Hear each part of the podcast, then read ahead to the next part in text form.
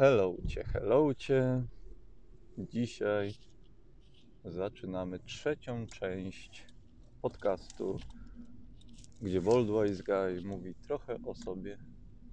Jednak pamiętajcie, że Boldwise Guy nie pojawił się od razu na tym świecie, a został świadomie stworzony przez kogoś, kto zdecydował, że,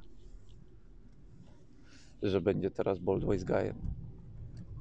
I tak jest z wieloma personami. Nie łudźmy się, że nie. Ale to jest fajne, bo nikt nie powiedział, kim mamy być. To znaczy, jeżeli kupicie to, że musicie się trzymać tego, co ktoś wam nadał na samym początku, gdy przyszliście na ten świat, ponieważ nikt z nas nie przyszedł na świat, ani nie urodził się z tego świata i zaraz po wyjściu nie przedstawił się na przykład Dzień dobry, mam na imię Marcin Żelka, miło mi Was poznać i cieszę się, że jestem na tym świecie. Nie. Zrodziliście się z tego świata, wszyscy się zrodziliśmy z tego świata i w pewnym momencie ktoś zdecydował, ok, masz taki numer PESEL, masz taki numer e, BSN, w zależności w jakim kraju mieszkasz. To jest Twoje imię i nazwisko i my Cię znamy, mamy Cię. Jesteś zadokowany u nas jak statek na oceanie tożsamości. Ale nikt nie powiedział, że to będzie jedyna nasza rola. Być może ktoś by chciał, żeby to była jedyna nasza rola, ale wcale nie musi być. I ról możecie przyjąć ile chcecie, jakie chcecie, a najlepiej przyjmować te, które czynią jak najwięcej dobra. I żywię głęboką nadzieję, że Boldwise Guy jest właśnie takim tworem, który małej części rozwiązuje pewne problemy, a nie dokłada się do nich. Ponieważ ostatecznie trzeba pamiętać, że my sami, ja sam indywidualny, Boldwise Guy, Marcin Grzelka, Jan Kowalski, Jiddu Krishnamurti, Osho, Sadhguru, Alan Watts, Terence McKenna, Joseph Campbell i wielu, wielu, wielu, wielu innych. Jedna osoba nie rozwiąże problemów tego świata. Jednak każdy indywidualnie ma wybór, czy chce być malutką częścią rozwiązania problemu, czy malutką częścią problemu. I to jest moc, to jest ogromna moc, która zwiększa się kolektywnie. Jednak widzicie, kolektywnie nie istniałoby, gdyby nie było indywidualnie. Dlatego widać i to, i to jest potrzebne. Jednak pamiętajmy, że im bardziej dzielimy świadomość, a dzielenie się, oddzielanie się od ludzi to jest dzielenie świadomości, tym bardziej tracimy tą moc, tym bardziej zanika ona, tym bardziej czujemy się słabsi. Małpy razem silne jest taki mem popularny, pochodzi z filmu Planeta Małp, ale jest w nim dużo prawdy. Ludzie razem też są silni. I jeżeli chodzi o rozwój jakikolwiek, to wierzcie mi, że nic wam nie zapewni tyle rozwoju, co kontakt z innymi ludźmi bo rozwój idzie wraz z doświadczeniami, a nic wam nie zapewni tyle niezwykłych doświadczeń w tym wszechświecie, jak druga osoba. Ale wracając do Boldwise Guy'a i wracając do tematu o sobie, z ostatniej części możemy pamiętać, że zatrzymaliśmy się będąc w Chinach. Wylądowałem w Chinach, dotarłem do Shijiazhuang po ciekawej podróży. I na miejscu w akademiku przywitało mnie kilku studentów, właściwie studentek, w tym jedna została moją asystentką. I było przemiło, było bardzo ciekawie. Przywitanie było ładne. Aczkolwiek Shijiazhuang, być może opowiem o nim coś więcej, ponieważ z pewnością nie słyszałeś nigdy tej nazwy i nigdy nie spotkałeś się z miejscem takim jak Shijiazhuang, aczkolwiek niedawno tak, było tam podobno drugie, było trochę głośno o tym w necie i w informacjach, ponieważ tam wybuchnął wirus na początku 2021 roku. Jednak miałem kontakt bezpośredni z tymi ludźmi stamtąd i mogę tylko powiedzieć, że nic się nie działo jakiegoś szczególnego oprócz paniki, oprócz masowego testowania jak chyba wszędzie na świecie. Jednak Shijiazhuang jest miastem niezwykłym. jest miastem ułożonym na pustyni praktycznie, ponieważ północna część Chin, jak się okazuje, łącznie z Pekinem, to w dużej mierze wielka pustynia, pustkowia, ponieważ to nie jest pustynia wypełniona piaskiem, jest to pustkowie wypełnione gruzami, kamieniami, góra, górami, jakimiś zapomnianymi małymi wioseczkami, budowlami. Po drodze widziałem, jak jechałem pociągiem. Ciekawe miejsce, bardzo dużo niezagospodarowanej przestrzeni. Kiedy słyszę o przeludnieniu i o tym, jak nas jest za dużo na świecie, a jednocześnie widzę takie miejsca, to zaczynam się zastanawiać, czy naprawdę jest nas za dużo, czy być może po prostu nie jesteśmy jeszcze w stanie zagospodarować tego miejsca, które mamy w taki sposób, żeby nam służyło. I raczej na tym wolę się skupiać niż na twierdzeniu, że jest przeludnienie, ponieważ przelud... jeżeli stwierdzę, że jest przeludnienie, to jedyną, e, jedynym rozwiązaniem, jakie się nasuwa, to coś, co już przerabialiśmy, tak zwane ostateczne rozwiązanie. Jeżeli ktoś chce wiedzieć o tym więcej, to niech sobie wpisze, czym jest ostateczne rozwiązanie. I dla mnie to nie jest żadne rozwiązanie. Dlatego też lubię patrzeć na miejsca takie jak właśnie północ Chin i dostrzegać potencjał.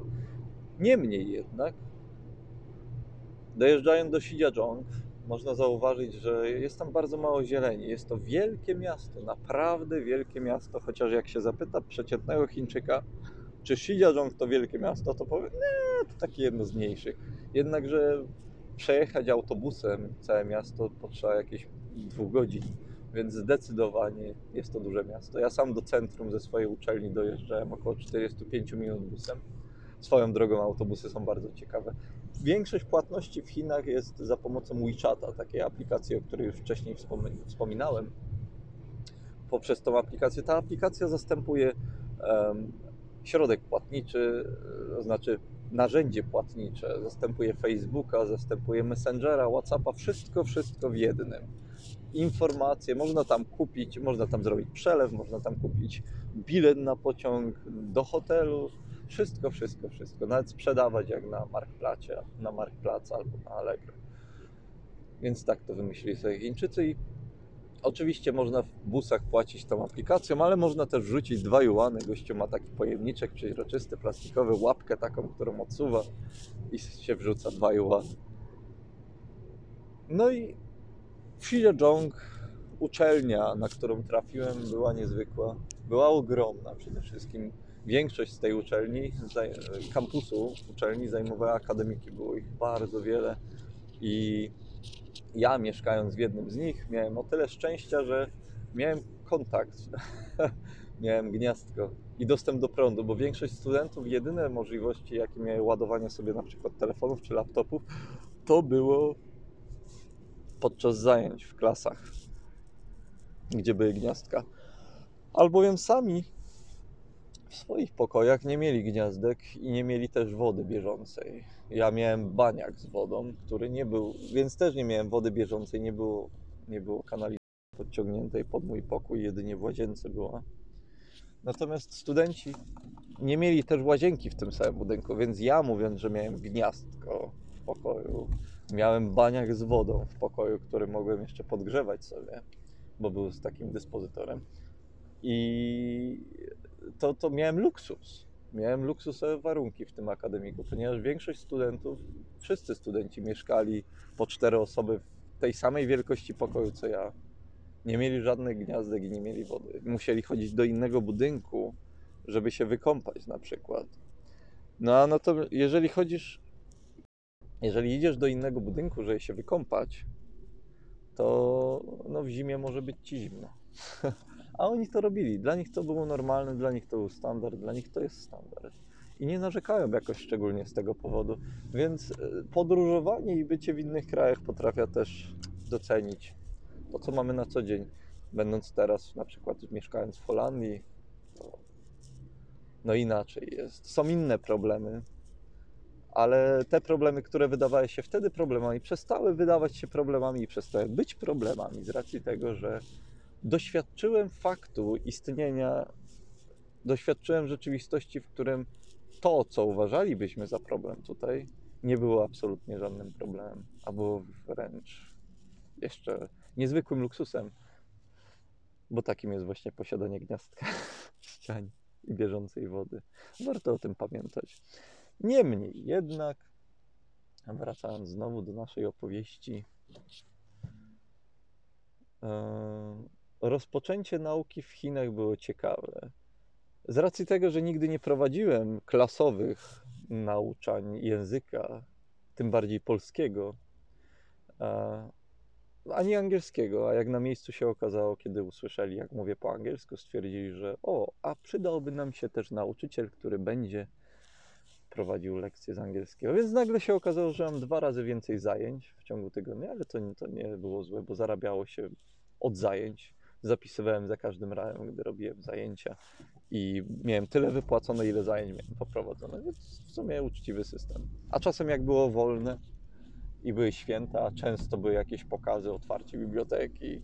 To by, nie było zajęć, wtedy też było płacone, więc bardzo uczciwie. Muszę przyznać, i mało tego, podatek, jaki mi był zabierany z tego, podatek, niezbędne opłaty, to było jakieś 5% tej pensji. Wiem, że miałem na kontrakcie 6000 juanów, natomiast dostawałem około 5990 czy 5950 bardzo nieduża kwota była zabierana z tego. I to było przyjemne w porównaniu do, życiu, do życia w Europie, gdzie podatki są kuriozalnie wysokie. Kuriozalnie. Wiecie, jak tak sobie. E, Mój brat mieszka w Meksyku na przykład. Ja sam w Meksyku nie byłem, ale jednak dużo się siłą rzeczy dowiedziałem o Meksyku, mieszkając, e, gdy mój brat tam mieszka. I zdaje się, że ma tam bardzo przyjemne życie, spokojne. Mieszkania są dosyć tanie, duże, ładne. Mało tego, nawet mieszka, opłacza czynsz zwykły, wynajmuje mieszkanie, ale co sobotę przychodzi do niego sprzątaczka, bo to jest w czynszu i sprząta. Można by powiedzieć, hmm, Meksyk, kraj trzeciego świata, prawda? A jednak nie do końca. W Chinach natomiast widziałem bardzo mało, właściwie w ogóle nie widziałem praktycznie starych samochodów. Status życia też nie jest taki zły. Opłaty nie są złe żyje się tam dosyć komfortowo. Pomijając parę aspektów, jeśli chodzi o mniejsze zasoby, typu właśnie prąd, typu woda, jednak jest tam tylu ludzi i jest tak przyjemnie przez to. Powiem tak, jeżeli masz mm, kraj, w którym jest naprawdę dużo ludzi, a jeżeli masz jeszcze kampus, gdzie jest odcięte dużo ludzi, bo studenci nie, byli, nie mogli wychodzić z kampusu od poniedziałku do piątku, tylko w weekendy od poniedziałku do piątku jedynie z przepustką, no to nie było takim problemem, jeżeli faktycznie potrzebowali wyjść, bo nieraz ze mną wychodzili, żeby coś załatwić. No to jeżeli jest się takim miejscu, gdzie jest bardzo dużo ludzi dookoła ciebie, to naprawdę zaczynasz mniej potrzebować, ponieważ uśmiechy, kontakt, rozmowy z tymi ludźmi, one wypełniają twój czas. Nie masz czasu, żebyś zamknąć się w pokoju i siedzieć. Oczywiście, jeżeli bardzo tego chcesz, to możesz, ale to nie jest najlepszy sposób na spędzenie życia, bo więzienie, jak już powiedziałem, i mieszkanie, w którym, z którego robimy sobie więzienie, no to różni się tylko wyglądem. A możemy z mieszkania swojego zrobić schronienie. Nie tylko dla siebie, ale też dla innych. Taka myśl teraz na szybko. Jeżeli robimy z mieszkania swojego schronienie jedynie dla siebie, to jest to więzienie. Natomiast jeżeli uczynimy z niego schronienie dla kogoś jeszcze oprócz siebie, choćby zwierzęta, to już nie jest takie więzienie. Ale idąc dalej, będąc tam na kampusie i rozumiejąc, że ok, czeka mnie prowadzenie zajęć, stwierdziłem, że dali mi trzy dni luzu. Powiedzieli, ok, możesz się najpierw tutaj oprzyrządzić, zapoznać z terenem, nie będziemy cię od razu wrzucać do zajęć. Ale stwierdziłem, że chętnie popatrzę, jak ktoś prowadzi inne zajęcia, żeby wiedzieć, jak to w ogóle tutaj wygląda, bo nawet jeżeli ja mam wyobrażenie na temat tego, jak się prowadzi zajęcia, to nie wiem, jak to się robi w Chinach. Tak więc posiedziałem na zajęciach u innych nauczycieli. Okazało się, że w klasie mamy 62 osoby. Miałem klas 4, i najmniejsza była 58, największa 62, polskiego. Można by pomyśleć, że wow, tyle Chińczyków chce się uczyć polskiego, 62 osoby w jednym miejscu. Ale zaskoczę Was, sam się zaskoczyłem dopiero po kilku miesiącach nauczania tam. Dowiedziałem się od studentów, że oni nie wybierali języka. Im został przydzielony język. Więc widzicie, to dodatkowo stawia pewnego rodzaju wyzwanie, ponieważ jeżeli e, dostaje się 62 ludzi, którzy uczą się, mają się nauczyć języka, którego tak naprawdę nie mają zielonego pojęcia o nim, nawet nie wiedzą, gdzie jest Polska, no to trzeba znaleźć sposób, żeby ich zachęcić. Ja z racji tego, że nie miałem e, wykształcenia, ponieważ jestem z wykształcenia nauczycielem WF-u, nie, nie jestem wykształcenia nauczycielem języka, robiłem po prostu to, co widziałem, że działa. Skupiałem się tylko na tym. Nie miałem dostępu do YouTube'a, żeby sobie pomóc, ani do internetu, Google'a, ponieważ nie miałem VPN-a i jego ogarnąłem dopiero później. Więc byłem zdany na siebie i na swoją intuicję i na swoją ocenę. I wiecie co? Mogę z dumą powiedzieć, że wyszło świetnie. Że po prostu zacząłem właśnie robić to, co działa, a nie to, co ktoś powiedział, że powinno być tak, a nie inaczej, bo taka zasada jest, taka jest metoda, tak trzeba. I traktowałem studentów jak przyjaciół. Od początku łamałem lody i bawiliśmy się.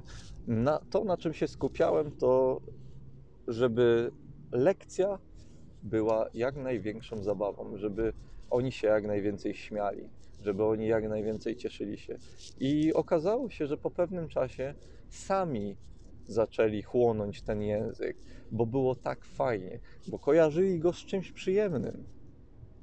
I wiecie, czasem można sobie uprościć zadanie i jednocześnie sobie upraszczając, upraszczamy też studentów, ponieważ zachęcając ich do aktywnej nauki, burząc ścianę i pokazując, że język to może być też zabawa, e, my nie musimy tyle robić i studenci też nie muszą tyle robić, ponieważ nauka i zapamiętywanie przychodzi samo, jeżeli zwłaszcza przy jakimś słowie, przy jakimś określeniu, przy jakiejś zasadzie ortograficznej czy gramatycznej e, dodamy ładunek emocjonalny, zwłaszcza pozytywny, to jest zapamiętywanie dużo prostsze, więc polecam ten sposób. Ale jak widzicie o Chinach jest jeszcze wiele do powiedzenia, a jeszcze nas czeka masę podróżowania po Azji, więc to zostawimy na kolejną część. I na razie tutaj zrobimy pauzę.